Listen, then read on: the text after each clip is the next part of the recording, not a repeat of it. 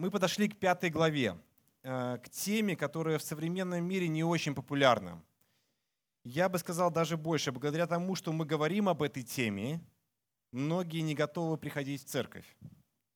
И, соответственно, верить такого Бога, который об этом говорит, потому что об этом говорит сам Бог. И не просто говорит, но говорит о последствиях этой темы. Потому что если э, говорить просто об этой теме, мы можем рассуждать, и мир, в принципе, рассуждает об этой теме, но не хочет рассуждать о последствиях. И сегодня мы будем говорить, я думаю, понимаете о чем, да? То есть, читая первую э, часть нашей вот, э, главы, вот первого послания Коринфянов, вы, мы затронули такую тему, как грех. И я не думаю, что вообще это нам всем приятно рассуждать об этом, потому что мы сталкиваемся с этим каждый день, и мы встречаемся с этим каждый день потому что я думаю, что я не исключение, и вы тоже не исключение. Хоть вы не такие, как я, но вы в этом похожи на меня. И в этом э, я не буду призывать вам становиться похожим на меня. Помните, Евгений наш говорил, что с какой уверенностью мы можем сказать, что поступайте так, как я. Так вот в этом я хочу вас призвать не поступать так, как я. То есть, когда я грешу, и вы видите, что я грешу, не поступайте так, как я. И в этом я буду вас призывать. Но вы такие, как я, потому что вы поступаете так, вы согрешаете, точно так же, как согрешаю и я. Возможно, градация грехов у нас разная, да, или, скажем так, в этот день, возможно, я грешу по-особому, а вы по-другому. Сегодня я ругаюсь по-особому, а вы ругаетесь по-другому. Сегодня вы кого-то предаете по-особому, а я по-другому. На самом деле это все одинаково. И если мы говорим, мы говорим об одном и том же. И э, часто возникает такой вопрос, э, совершаю ли я сегодня большой грех или маленький грех. И какой грех наиболее серьезный, а какой наиболее несерьезный? Сложно, да? Вот об этом мы сегодня с вами будем говорить. Давайте прочитаем пятую главу нашего катехизиса о грехопадении – Бог наделил созданного им человека свободной волей, то есть правом выбора между добром и злом, между свободой и рабством, между жизнью и смертью. Бог мог бы создать человека лишенным свободы, так, чтобы он не мог ничего избрать, а был бы механическим исполнителем воли Творца. Но в этом случае творение его, будучи рабом, не было бы подобным Творцу, и слава от невольных слуг не была бы славой, достойной суверенного Творца. Любя человека, Бог дал ему законы и указал последствия его выбора. Человек, искушенный врагом душ человеческих, избрал путь познания зла, и потому должен был понести на себе и все последствия, сопряженные с этим. Вместо райского блаженства – горе и страдания. Вместо свободы – рабство. Вместо бессмертия – смерть. Нарушив закон Бога, человек совершил грех, что значит беззаконие – для того, чтобы человечество окончательно не отошло в пропасть погибели, а с другой стороны, чтобы оно не возгордилось и не думало, что своими собственными усилиями может возвратить утраченное блаженство, Бог дал человечеству. Первое. Понятие о естественном законе, на котором основано все существующее. Второе. Нравственный закон, осознаваемый даже язычниками, то есть теми, кто не верит в Бога, но еще яснее осознаваемый теми, кто имеет писанное откровение Божие, Библию, осуществленное во Христе. Третье. Обрядовый закон, такие, где он записан в книге чисел и исходе. Ни один человек не был в состоянии исполнить этих законов Бога. Все согрешили, все отвернулись и стали негодны. Нет ни одного, кто делал бы добро, нет ни одного. Но так как возмездие за грех есть смерть, то весь род человеческий должен был бы умереть, чего и требовало вечное правосудие Божие – но здесь начинает свое творчество любовь Божья и Его милость. Чтобы нам говорить о грехопадении и вообще грехе, нам надо разобраться, наверное, с сущностью происхождения греха. И э, я думаю, что с одной стороны, нам всем это все знакомо.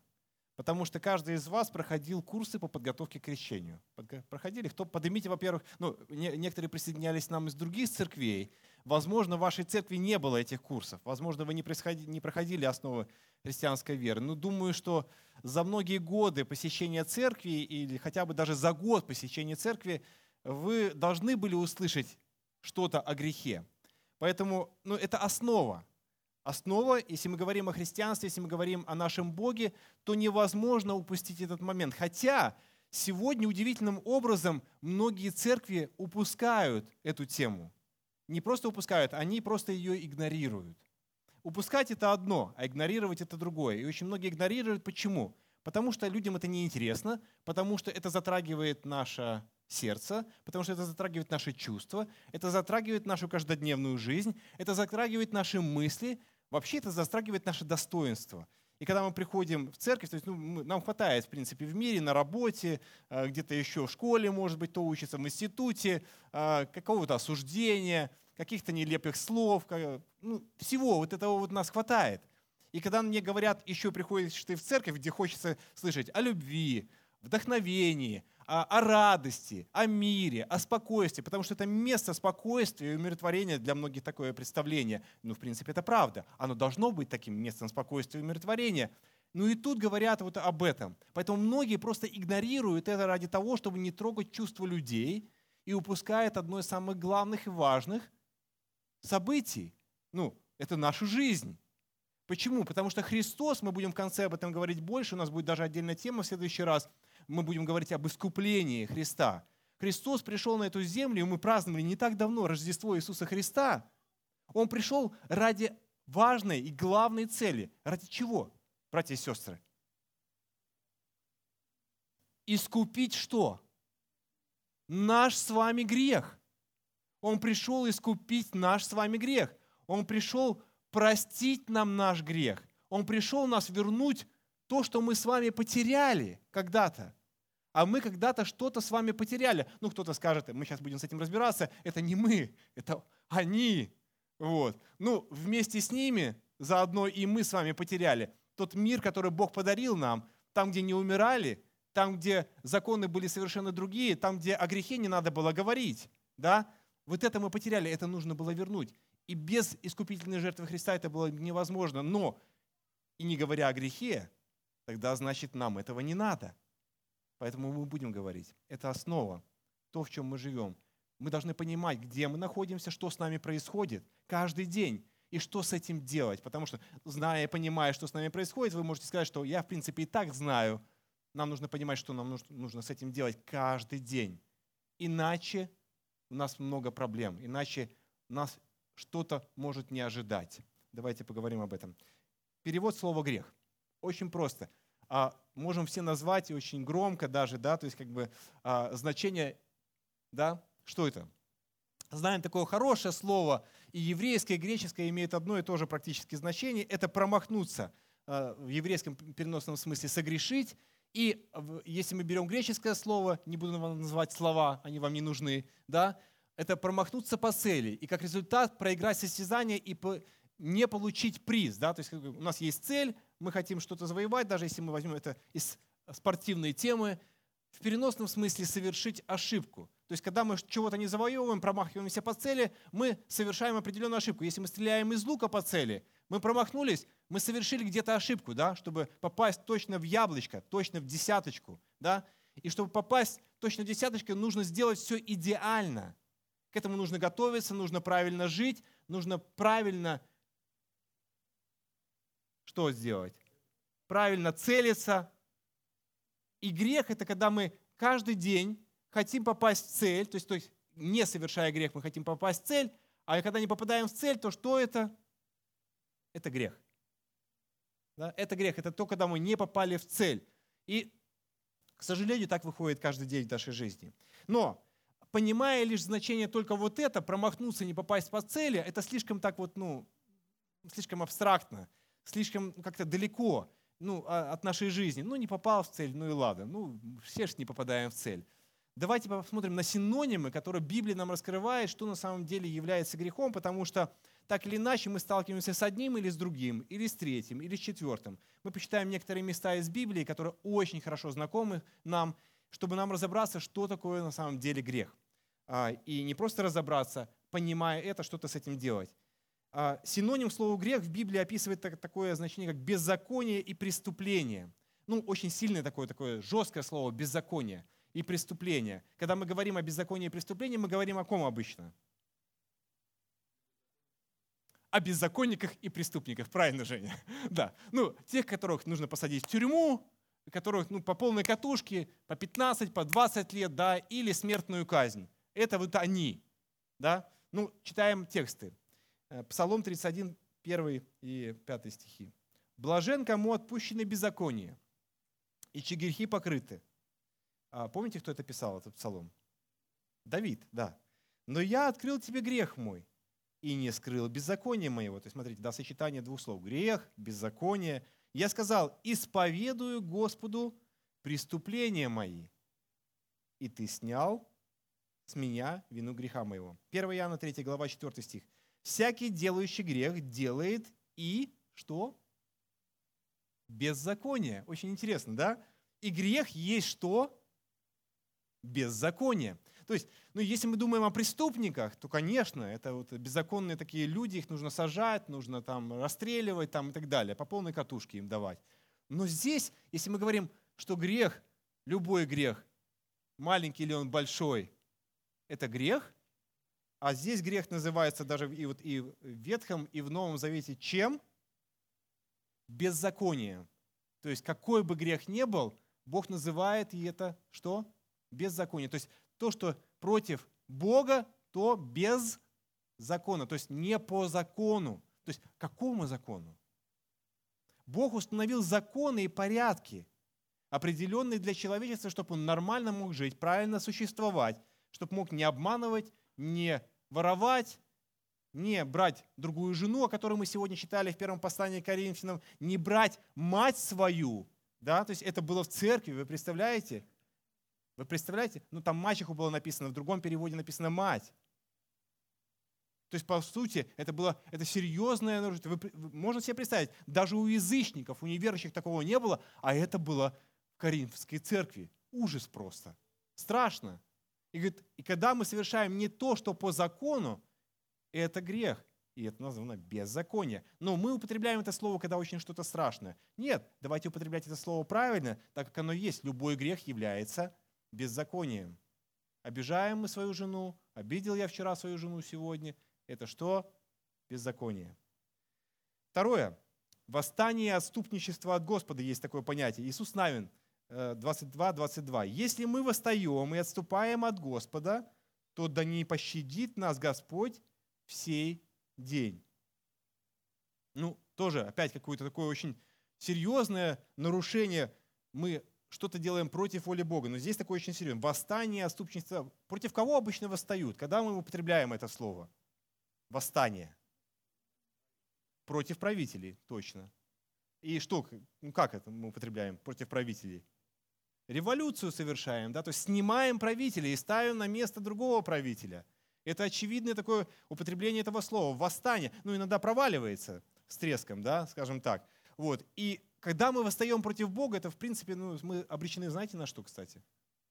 На провал, на серьезный провал. Мы не понимаем это, но все человечество восстало против Бога, когда пошло против Него, восстало, отступило от Господа. То есть, когда мы идем в нарушение определенных норм закона против властей, мы отступаем от определенных норм. То есть мы, мы восстаем против чего-то, против существующей системы. И это происходит против Бога. Если мы это делаем, то написано, что не пощадит нас Господь в сей день. Да, не пощадит. То есть наказание должно быть очень серьезным. Это вот такие слова употребляет Бог в отношении греха. Следующее. Развращение и зло опять серьезные какие-то употребления в Ветхом Завете. Бытие 6.5 и Бытие 8.21. «И увидел Господь, что велико развращение человеков на земле, и что все мысли и помышления сердца их были зло во всякое время». 8.21. «Помышление сердца человеческого – зло от юности его». Послушайте, Вообще, если разобраться, мы говорим о зле, которое мы совершаем моментально в определенный момент нашей жизни, а, а тут говорится, что помышление сердца человеческого вообще зло от юности его. Как такое может происходить? Мы можем это описать как-то? Зло от юности. Ну, я не знаю, как вы, но я вот э, перед лицом моим, перед моими глазами, два уже выросли, и третий уже э, почти вырос. Да, то есть, ну, сына я имею в виду. То есть в процессе, да, 11 лет. И вот э, ты смотришь, когда вот они маленькие были, сейчас большие, это понятно, зло в их сердце, это э, очевидный прогресс, это ты можешь увидеть. Но, извините, мои сыновья, что я так говорю, потому что есть зло в моем сердце, и я злой тоже. Да, то есть, как бы, потому что ну, такое происходит в нашем теле. Но а как от юности, как это вот, ну, э, употребить э, для маленьких детей? Вы никогда не замечали, не смотрели за маленькими детьми своими, когда они были совсем маленькие, хитренькие такие. Я сегодня, э, у меня был другой пример, но это удивительно. Мы с Костей наблюдали за этой, за этой картиной, да, Костя, согласись? Значит, э, Гриши нету здесь. Вот, извините, батьки. Гриша, ну там по стеночке машинкой возит, вот, ну, можно же по, по полу, а можно по стеночке. Вот по стеночке, значит, я и, меш, ну, и все поют, а он тут мешает, да, то есть как бы так вот. Ну, я подойду, думаю, ну, скажу, «А, Гриша, вот есть машинка очень классная, говорит, давай вот по полу, говорю, и там в комнатке. Вот. И Гришенька сразу раз, чик, оп, и в комнату. И потом мы наблюдаем такую картину, значит, дверь открыта, и Гриша, значит, машинку так наполовину, оп, из комнаты. Ш.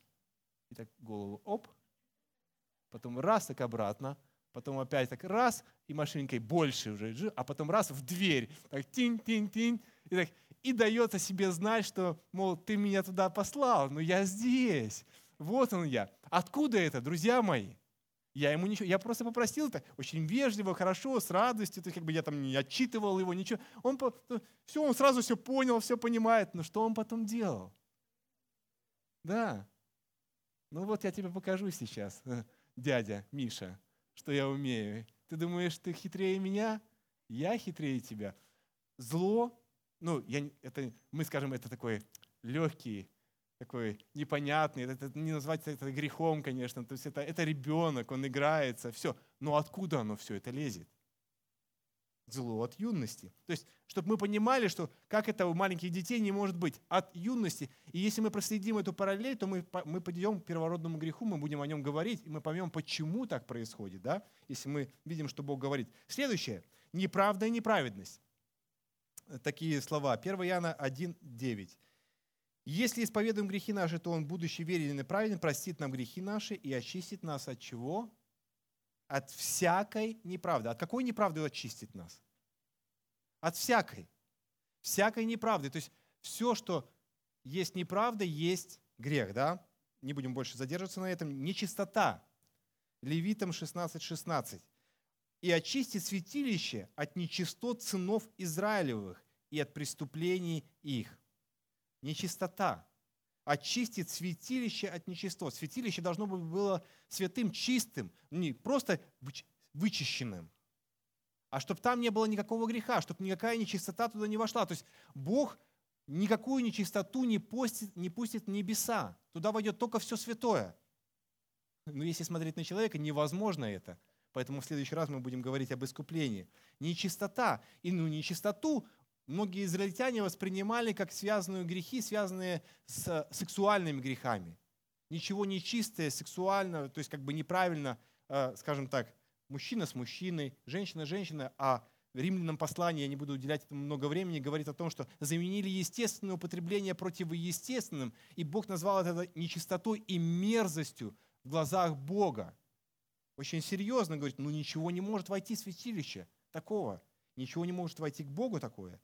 И, наконец, просто, простое слово, с чего мы с вами начинали, что является определением в слове греха, то есть как бы переносом, это погрешности и ошибки, допустить ошибку, когда мы с вами стреляем. Это самое последнее я поставил. Почему? Его можно было первым, конечно, поставить, когда мы даем определение. И вот такое определение нам простое нравится. Погрешности и ошибки. Да, это такое вот, ну, очень легкое что-то. Псалом 18.13. «Кто усмотрит погрешности свои?» Ну, вот таких вот употреблений – в отношении греха я вижу меньше всего в Библии. И больше всего это те синонимы, которые мы с вами сейчас рассмотрели. И это все является грехом в отношении человека. Но мне было очень интересно, думаю, как понимают, здесь описывается такое понятие язычника, я никого не обижаю, дорогие друзья, гости, если вы находитесь с нами, и вдруг вы не верите в Бога, и мы вдруг, вдруг такое слово к вам употребляется, слово язычники. Ну, а, язычники, кто не принимает Бога Отца, Сына, Духа Святого. Такого употребления было в Ветхом Завете очень серьезное. То есть в отношении были евреи, были язычники.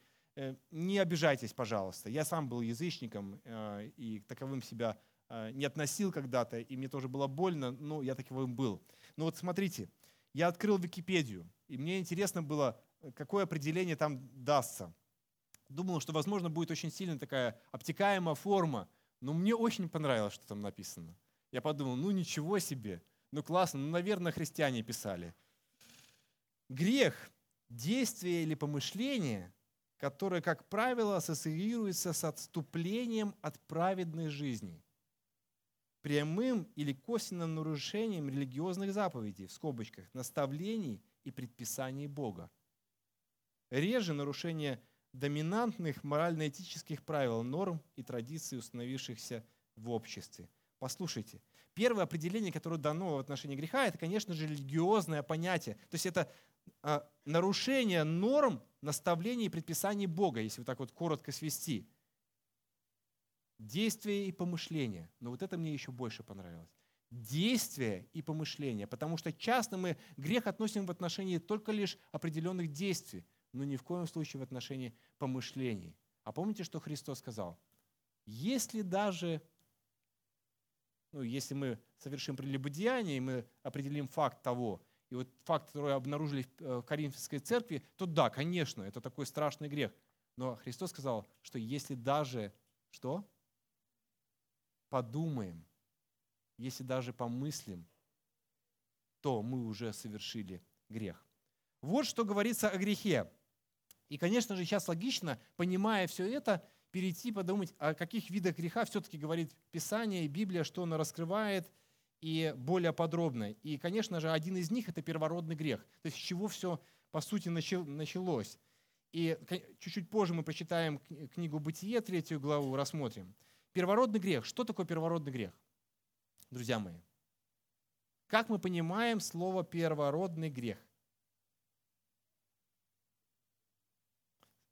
первородный, который первый родился. Да? То есть очень, очень, очень просто. Не надо ничего э, много думать и размышлять, не нужно никакой теологии, не нужно ходить э, для этого заканчивать семинарию. Это тот, который первый родился. У кого он первый родился? Ева и Адам. Не будем отделять Еву от Адама и Адама от Евы. Адам и Ева, да? И когда мы говорим о первородном грехе, на самом деле Новый Завет даже больше говорит о ком? Об Адаме. Друзья мои, братья, мужчины, ответственность не на женщине, ответственность на мужчине. Но женщина тоже грешит. Да. А, если мы говорим о видах греха, это первородный грех, я очень быстро прибегу по этому, и повседневный грех, это первородный, это чего была основа, повседневный это то, что мы делаем каждый день с вами, и э, я бы э, такой один еще из видов определил бы грех смерти и грех не смерти. Почему? Потому что я начал с того, что какой маленький грех, какой не маленький грех. И э, очень интересное понятие рассматривает Библия. Мы много тоже на этом затрагивать внимание не будем, но я хочу прочитать вот два отрывка именно по этому виду грехов. 1 Иоанна 5,16. «Если кто видит брата своего согрешающим грехом не к смерти, то что он должен делать? То пусть молится, и Бог даст ему жизнь, то есть согрешающему грехом не к смерти. Если грех к смерти, не о том говорю, чтобы он молился, всякая неправда есть грех, но есть грех не к смерти. А понятно, что как бы мы можем даже отдельно рассматривать эту тему, в отличие, вот если говорить о грехе. Очень часто этот отрывок заводит нас в очень такое серьезное заблуждение, и мы начинаем отсюда квалифицировать вот стадию грехов. Да? Но мы уже разобрались, если мы читаем в начале о грехах, что является грехом, и написано вообще, если глобально, послание к римлянам, возмездие за грех, неважно какое, что, смерть, то в принципе, если глобальное понятие рассматривать э, о грехе, то любой грех ведет к смерти я бы сейчас сделал пометочку «нераскаянный грех» ведет к смерти. Любой нераскаянный грех ведет к смерти. Но сам э, э, в Евангелии от Матфея и вообще в, э, Новом Завете все равно рассматривается эта тема смерти не смерти. Есть одно понимание, э, как мы попадем все-таки к смерти, не к смерти. Я прочитаю Евангелие от Матфея, 12 глава, и вы поймете, о чем я говорю. «Посему говорю вам, всякий грех, и хула простится человеком, а хула на духа не простится человеком. Если кто скажет слово на Сына Человеческого, простится ему. Если же кто скажет на Духа Святого, не простится ему ни в этом веке, ни в будущем.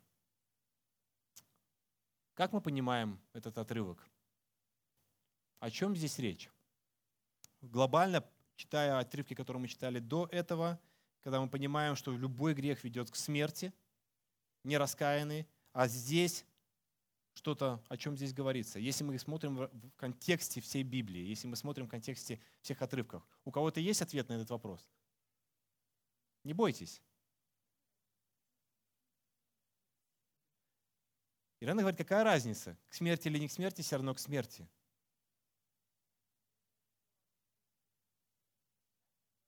Кроме. То есть все-таки что-то не простится – Друзья мои, что может не проститься? Что Бог не прощает? И есть ли такое, что Бог не прощает?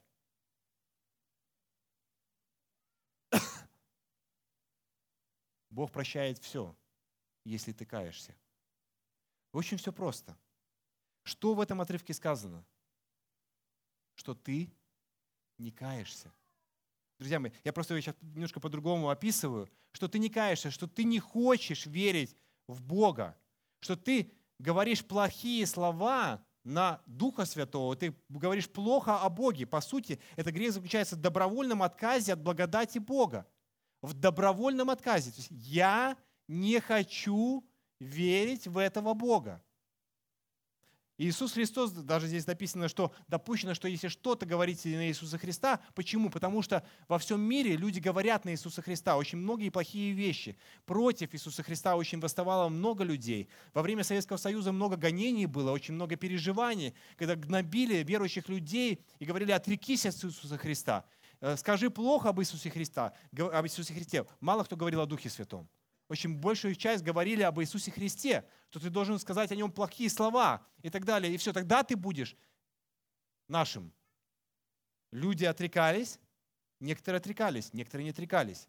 И, конечно же, мы не знаем судьбы, мы не судьи некоторых людей, но некоторые возвращались потом обратно, каялись и просили прощения у Бога. Что с ними произошло? Я верю, что Бог милующий и прощающий. Когда мы говорим о Духе Святом, когда мы говорим о благодати Духа Святого, который запечатлевает, помните написано, запечатление Духа Святого, послание к Ефесянам, поставит Бог, Духа Святой, печать на нас. И вот эта печать должна стоять, эту печать Дух Святой должен поставить. Но если мы отказываемся от этой печати добровольно и говорим, нет, не важен мне ваш Иисус, Дух Святой, я не верю в вашу благодать, не хочу ее принимать, и это будет до конца жизни, то тогда вы не спасетесь тогда нет прощения. Когда вы говорите хульные слова, хульные – это плохие слова. Да, нет прощения. Но если мы все-таки говорим глобально о понятии в Библии э, смерти, греха к смерти и греха не к смерти, что нераскаянный грех – это к смерти, раскаянный грех – это не к смерти. Вы приобретете и получите спасение. Но есть определенные вещи, которые мы говорим, что до конца жизни очень многие оставались в этом положении. То есть, как бы, и мы говорим о том, что кто спасен, кто не спасен. Да, то есть мы рассматриваем от этого точки зрения а, свободной воли и несвободной воли. Но я затрагивать больше сегодня это не буду, потому что у нас будет отдельная тема по этому вопросу. Мы вплотную подходим к происхождению, все-таки проявлению греха и к такому понятию, как первородный грех. И я хотел бы, чтобы мы все-таки рассмотрели это понятие немножко. Вы знаете, что у людей некоторых есть ну, такое очень глупое такое, может быть, а, размышление о том, что такое первородный грех. И вот э, я не, до определенного момента эта э, байка ходила в мире, она ходит сегодня. Спрашиваешь у людей, что такое первородный грех? И они отвечают, ну, это когда Адам и Ева заключили союз друг с другом. Ну, вы понимаете, какой? Брачный союз какой? Понимаете? Сексуальный союз. И вот когда они вместе, сошлись вместе и начали жить вместе, вот он и грех появился. И мы смеемся, да, мы как христиане смеемся, которые знают основы христианской веры и понимаем, что первородный грех – это что-то другое. Но люди очень многие так думали, и это, к сожалению, это заблуждение очень серьезное. Если вы так думаете, просто ну, забудьте об этой байке, это, это байка, да, то есть как бы о том, что… И э, эта байка противоречит, э, этой байке можно найти объяснение. Какое объяснение? Э, Бог сказал в Бытие 27-28. Что сказал? Плодитесь и размножайтесь, и наполняйте землю, обладайте ей, владычествуйте на рыбе морскими, птицами небесными. Каким образом, когда Бог говорит, плодитесь размножайтесь, и вдруг они вместе соединились, и тут вот уже сразу и грех появился. Кто-то сказал, не было бы Евы, не было бы греха. А вот появилась Ева, появилось наслаждение, появился грех. Ну, мы понимаем прекрасно, что ниточка-то ведет, кто создал Еву из ребра Адама. Бог, да, то есть как бы и тут у нас начинаются думания такие, веяния, откуда же все-таки появился грех? Кто же это? И если мы пойдем по такой линии, то эта линия неправильная. Мы в самом начале нашего катехизиса прочитали, что Бог создал человека с чем? По образу, подобию своему, со свободной волей. Так верим мы, наш лидерский состав, во всяком случае, так верит. Так верит наша церковь, во всяком случае мы принимаем то, что мы так верим, потому что есть другая позиция – и мы верим, что мы не марионетки. Если бы Бог создал нас по-другому, то тогда бы мы были бы роботами, тогда бы мы вообще, знаете, о чем мы сегодня с вами не говорили? Мы бы не говорили с вами сегодня о понятии греха. Потому что если бы мы были роботами, марионетками, созданными э, не по образу и подобию Божьему, то об этом не было бы смысла говорить. Но да, включил и выключил. Сказал нет, да, нет, да. Но Бог дал свободу выбора. И отсюда появился грех. Прочитаю. Бытие 3 глава с 1 по 7 стих. «Змей был хитрее всех зверей, зверей полевых». Откуда же все-таки, да, это? «Которых создал Господь Бог. И сказал змей жене, «Подлинно ли, сказал Бог, не ешьте ни от какого дерева в раю?»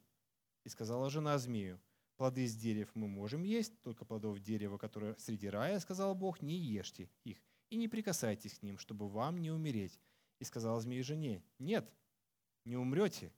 Но знает Бог, что в день, в который вы вкусите их, откроются глаза ваши, и вы будете как боги, знающие добро и зло.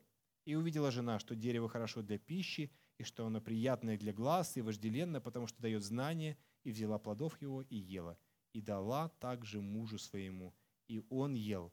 И открылись глаза у них обоих, и узнали они, что они наги, шили смоковные листья и сделали себе опоясание какова суть первородного греха? Непослушание. Они ослушались повеления Бога. Это очевидно. Посмотрите, этот грех, первородный грех, заключается в сути ослушания. Они ослушались. Они не послушались. Они сделали наоборот, по-другому. Не то, что сказал им Бог. И если мы дадим самое главное определение греху вообще, это что? Грех – это непослушание. Точно. Вот такое емкое слово. Если мы говорим, что такое грех? Грех – это непослушание, но не просто непослушание, а непослушание кому? Непослушание Богу. Самый страшный грех – это непослушание Богу за то, что мы теряем жизнь. И последствия этого греха это потеря жизни. Бытие 1, 16, 17. «И заповедал Господь Бог человеку, говоря, от всякого дерева в саду ты будешь есть, а от дерева познания добра и зла не ешь от него». Что сказал Бог? «Ибо в день, в который ты вкусишь от него, что? Смертью умрешь». Все, очевидно, просто и понятно. Не ешь, вкусишь, умрешь. Все, определенные вещи – и последствия, это самое страшное, что произошло, это последствия этого греха. И я не знаю, как по-другому с человеком, как по-другому вести диалог, если мы не знаем последствий, то, наверное, мы готовы делать все, что угодно. Но самое интересное, что сегодня развращение человечества дошло до того, что люди знают последствия и готовы грешить. И знаете, говорят даже, готовы так, э, с перчиком, со смаком, ну как же без перчика пожить? Ну, если мы говорим о отношении семейной жизни, иногда встречаешься, разговариваешь с людьми, ну как это, ну перчик должен быть в семье такой вот, ну, а, вот, ну, когда ты изменяешь жене и, и ходишь по острию ножа, и делаешь так, чтобы она почти увидела и все знала, но не знает. И людям доставляет это удовольствие. И люди знают. А последствия они знают. Какое последствие, да? Если узнает жена, ну все, кирдык, то есть это ваша, ваша жизнь закончилась. Если жена еще такая боевая, то, может быть, кирдык и вообще, ну, как бы, сковородкой по голове и до свидания. Вот. Ну, но, но это перчик, то есть, как бы, это доставляет тебе удовольствие. То есть, твоя сексуальная жизнь, извините, что я так говорю, она даже еще какая-то лучше стала. Так классно, так, такое наслаждение получаешь. Этого уже жена дать тебе не может. А я вот получаю от другого. И с перчиком же самое главное. Но последствия за это. И мы знаем, мир настолько извращен, ибо непослушанием одного человека сделались многими грешниками последствия Адама и Евы, вот ослушания их, многие стали грешниками. И мы говорим об этом первородном грехе, который нам кажется не касается нас. И мы говорим, почему Адам и Ева? А потому что мы стали следствием всего этого. Потому что наши прародители, это наши прародители, это наша родня, друзья мои. Она передала нам вот это вот непонятное. Вы можете не согласиться, но можете не соглашаться, но это перешло на нас. Как бы мы ни старались. С грехом пришла смерть. Римлянам 5.12. «Ибо одним человеком грех вошел в мир, одним». Кстати, про кого помните, да, мы говорим? Про Адама, да? «И грехом смерть, так и смерть перешла во всех человеков, потому что в нем, в Адаме, все согрешили». С грехом пришла смерть. И мы не говорим только лишь о физической смерти, мы говорим и о духовной смерти, потому что Адам еще прожил, знаете, сколько после этого? Ну, вы скажете, нам бы такой грех, вот, ну, чтобы еще столько, так, ну, 900 лет, так, ну, прокантовать как бы тогда. Вот. Мы тут живем, там еле до 60 мужчины доживают. Ну, не, ну сейчас больше, сейчас уже как-то медицина помогает, там 70-80. Ох, как, я бы погрешил бы так вот, ну еще. Верните мне, дайте мне 900 лет, и все нормально. Друзья мои, мы могли жить вечно. И жить по-другому, и ощущения были другие. Мы даже не можем себе это описать и представить. Все было. Как Илья говорит, все было. Да, да. Ну, все было, друзья мои. Но самое главное – это отлучение от Бога. Бог поставил ангела, закрыл Эдем и сказал, что вы отлучены от меня. Вы отлучены от меня. Это самое страшное последствие греха, Исайя 59.2. «Но беззаконие ваше произвели разделение между вами и Богом вашим, и грехи ваши отвращают лицо Его от вас, чтобы не слышать. Вот это страшно. Послушайте, смотрите. Беззаконие ваше произвели разделение между нами и Богом. Наше беззаконие производит разделение. Беззаконие, помните, да? Любой грех есть беззаконие. То есть беззаконие производит разделение между мной и Богом и отвращает лицо Его от меня, чтобы меня не слышать. Иногда мы не понимаем, почему Бог нас не слышит. Я иногда не понимаю, почему Бог меня не слышит. Но для этого нужно проверить, в каком беззаконии сегодня я нахожусь. Какое беззаконие происходит в моей жизни? Да, не надо все сваливать на грех. Возможно, в жизни все по-другому происходит, но нужно и проверить себя. Мы часто забываем проверить себя, почему он нас не слышит, почему об стенку. Почему вообще, вообще в жизни моей иногда встречаешься на встрече с человеком, человек рассказывает о своей судьбе, как ему тяжело и трудно, на Бога жалуется, ну, больше всего на братьев и там на служителей. Вот. Но на Бога в лице, то есть и как вот почему Бог не отвечает? Почему это происходит? Почему это происходит? Почему это происходит? Ну, никто не хочет задать. А что происходит в твоей жизни? И ты, и ты начинаешь жалеть его, действительно, и ты будешь жалеть его. И моя задача утешить его, поддержать его. Но проходит некоторое время, неделя, две, месяцы, иногда немножко больше времени, два года проходит. И потом ты узнаешь, что в жизни человека был ну, страшный грех. И грехи просто ну, мало, еще и кому расскажешь, да страшно описать. И человек в это время говорит, а за что это мне? Почему мне это? А он говорит, что я не слышу, когда происходит беззаконие. Это последствия греха, духовная смерть. Грех живет в каждом человеке, друзья мои. Человек уже рождается грешным. И грех поражает душ, душу нашу. Настолько серьезно, что Матфея говорит, 15 глава, 18-20 стих, здесь, наверное, нет этого отрывка. «Исходящее из уст, из сердца исходит сие оскверняет человека, ибо из сердца исходят злые помыслы, убийство, прелюбодеяние, любодеяние, кражи, лжесвидетельство, хуление. Это оскверняет человека. Из сердца. Не откуда-то другого места. Не потому, что там Петя или Гриша, вот он виноват, потому что я вот это, там, и мы начинаем такие схемы рисовать, что я не виноват. Ну, как и Адам, в принципе, да, да помните, да, то есть как бы, ну, жену, которую ты мне дал, да, то есть и пошло и поехало, не будем на этом останавливаться. Но все, конечно, печально. Но самое главное, печаль всего этого, окончательно заведу вас ну, в угнетение, да? Но потом мы выйдем из этого состояния. Псалом 48.8. Человек не может искупить свой грех. Ничего не может для этого сделать. Человек никак не искупит брата своего и не даст Богу выкупа за него. Матфея 16, 27 и в Марка тоже об этом написано. Какой выкуп даст человек за душу свою? Никакого. Ничего не может сделать. Ничего. Человек может грешить по свободной воле, по свободному выбору. И чаще всего он выбирает это. Иногда он делает добрые поступки. Иногда он совершает очень хорошие или добрые поступки. Иногда он делает это так классно, что даже в церкви можно позавидовать. Иногда даже неверующих очень много, которые делают хорошие, совершают хорошие поступки. Друзья мои, до этого, как вы пришли в церковь, вы делали хорошие поступки, не правда ли? Ну, вы хотели этого сделать. Иногда вы ради своей славы это делали, иногда потому, что это общество диктует, иногда потому, что действительно вас возбуждалось по подобию и образу Божьему, потому что вы созданы именно по подобию и образу Божьему, совершать добрые дела. И главная наша цель это тоже в этом мире, это совершать добрые дела. Поэтому это выходит из вас. Но это никак не даст вам и не поможет вам вернуться обратно к Богу и в Эдем. Добрые поступки. Иногда, но чаще всего преобладают злые. Почему? Потому что мы рождены во грехе. И Бог и грех несовместимы друг с другом. Это очевидно, потому что Бог говорит, что я, друзья мои, к, Богу, к греху отношусь очень серьезно. Я опечален грехом, он говорит. Псалым, Псалтырь 77, 56. Но они еще искушали и огорчали Бога Всевышнего, и уставов его не сохраняли. Бог опечален нашим грехом. Бог гневается на грех. Знаете, что Он гневается?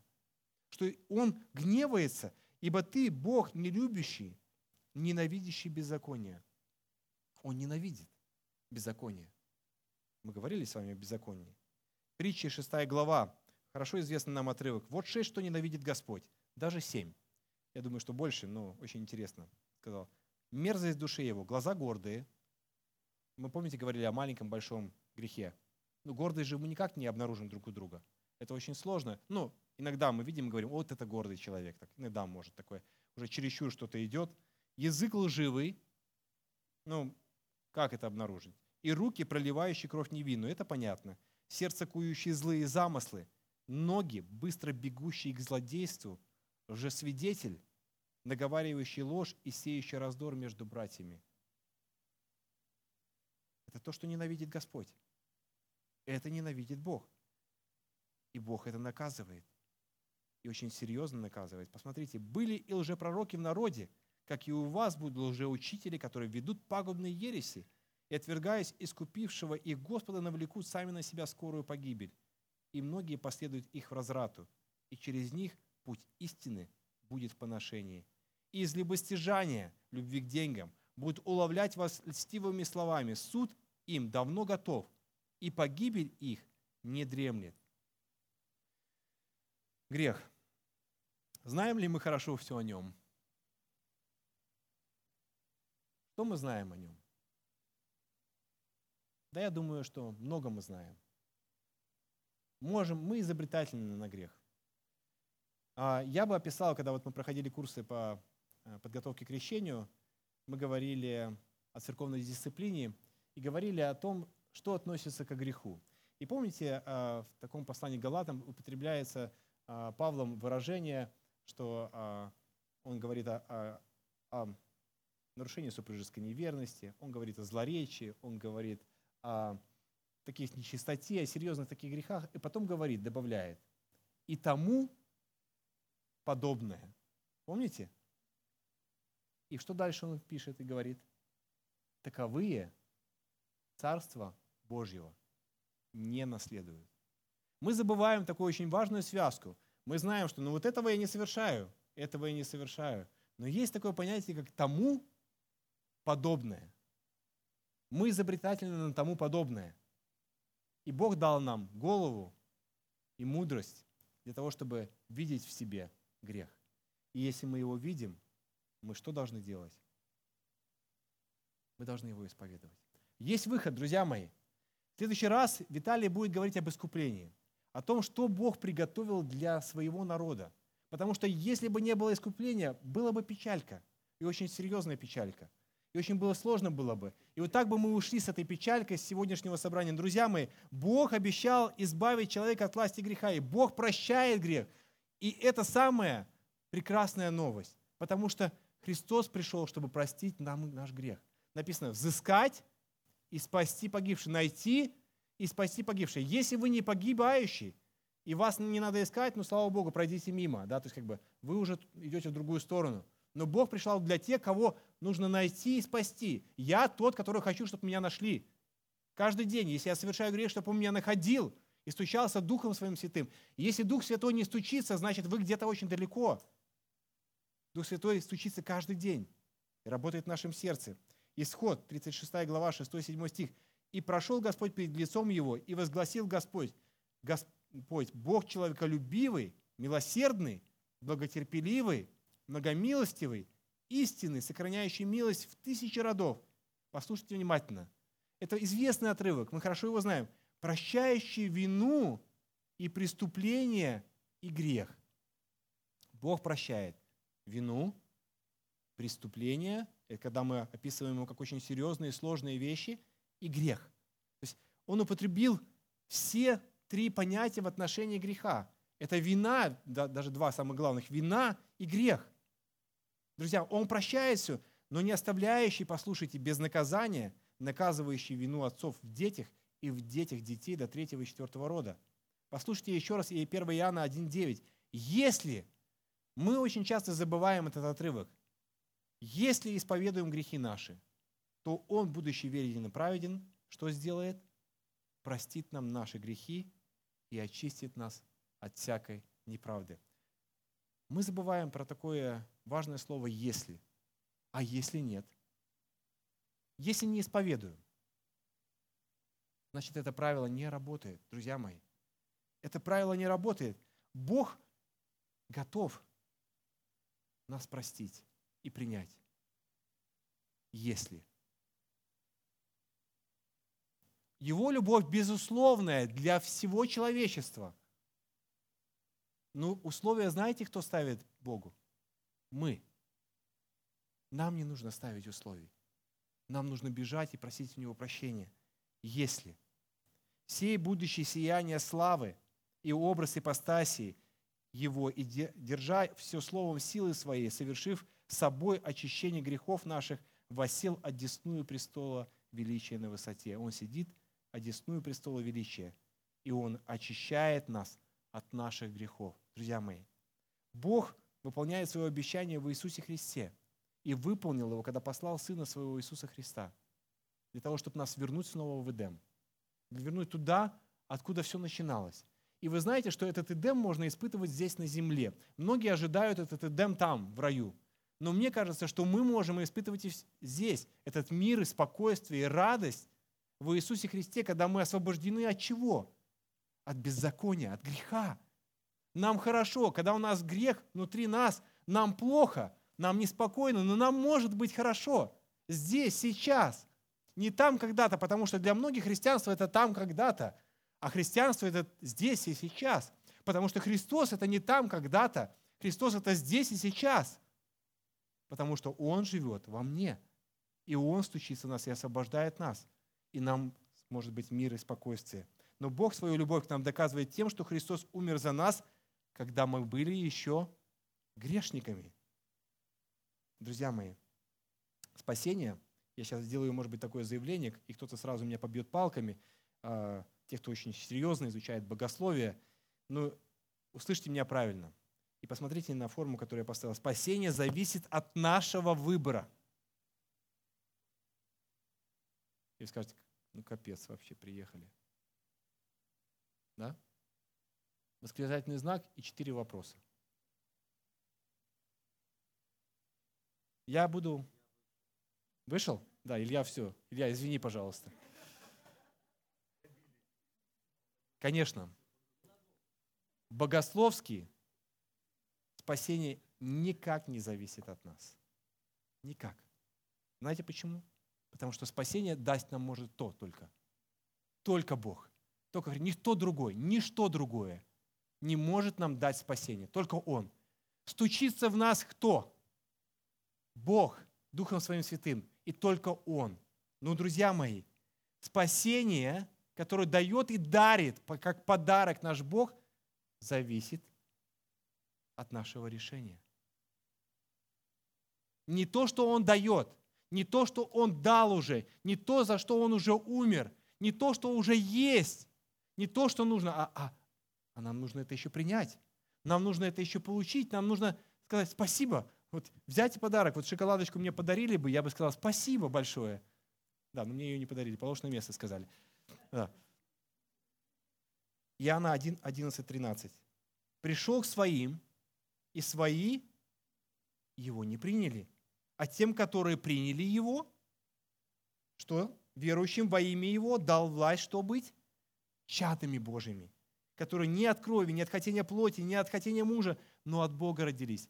И были те, которые приняли, и были те, которые не приняли. Иоанна 3, 16, 18. Я повторю этот важный отрывок. Он возлюбил мир, отдал Сына Своего. Для чего? Очень внимательно вот этот оборот. Дабы всякий верующий в Него – тот, кто верит в Него, не что сделает?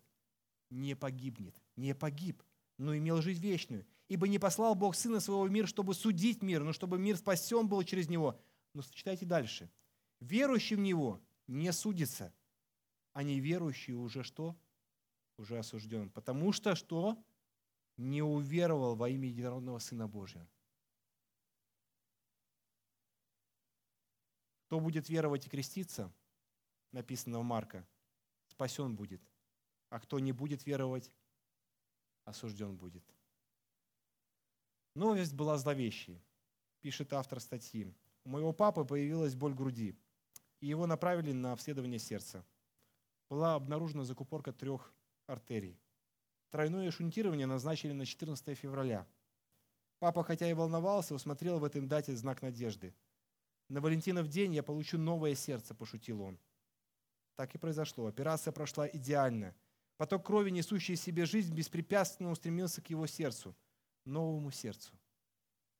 Это мне напоминает, что Бог также предлагает нам новую жизнь.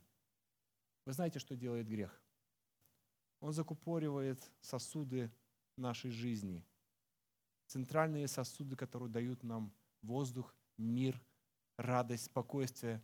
Благодать пришла в мир. Вчера мы были на празднике Рождества Христова – и многие неверующие, мы в новую жизнь ездили, многие неверующие приходят и слышат вот этот спасающий зов для того, чтобы обратиться. Но у многих закупорены сосуды. И они очень многие не слышат голос.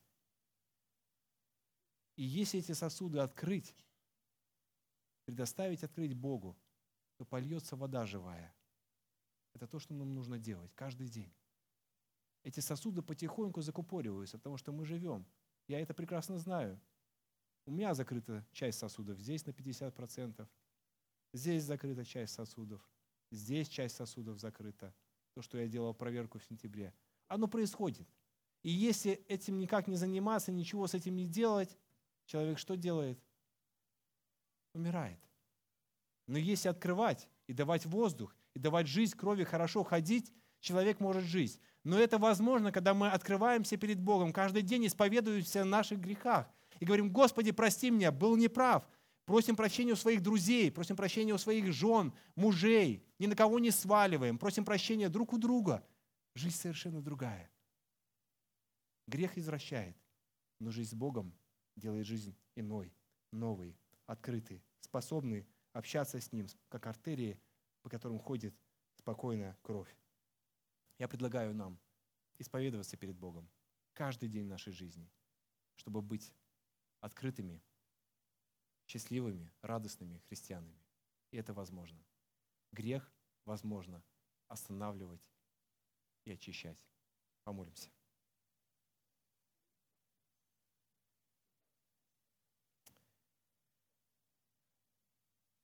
Спасибо Тебе, Господь, что Ты пришел на эту землю, чтобы искупить мой грех. Я так благодарен Тебе. Я так счастлив, что Ты мой Бог, что Ты мой Спаситель. Порой я настолько смотрю за собой, смотрю за свои, следую за своими грехами, что Ты мне становишься ненужным. И я прошу Тебя за это прощение. Я хочу, чтобы Ты был частью моей жизни каждый день, чтобы Дух Святой мог действовать через меня, через мое сердце, мои мысли, мой разум, мое тело каждый день. Не дай моему телу, моим мыслям и моему разуму согрешать, Господи. Поставь свою ограду и охрану. Я благодарю Тебя за то, что Ты меня снова возвращаешь в Эдем.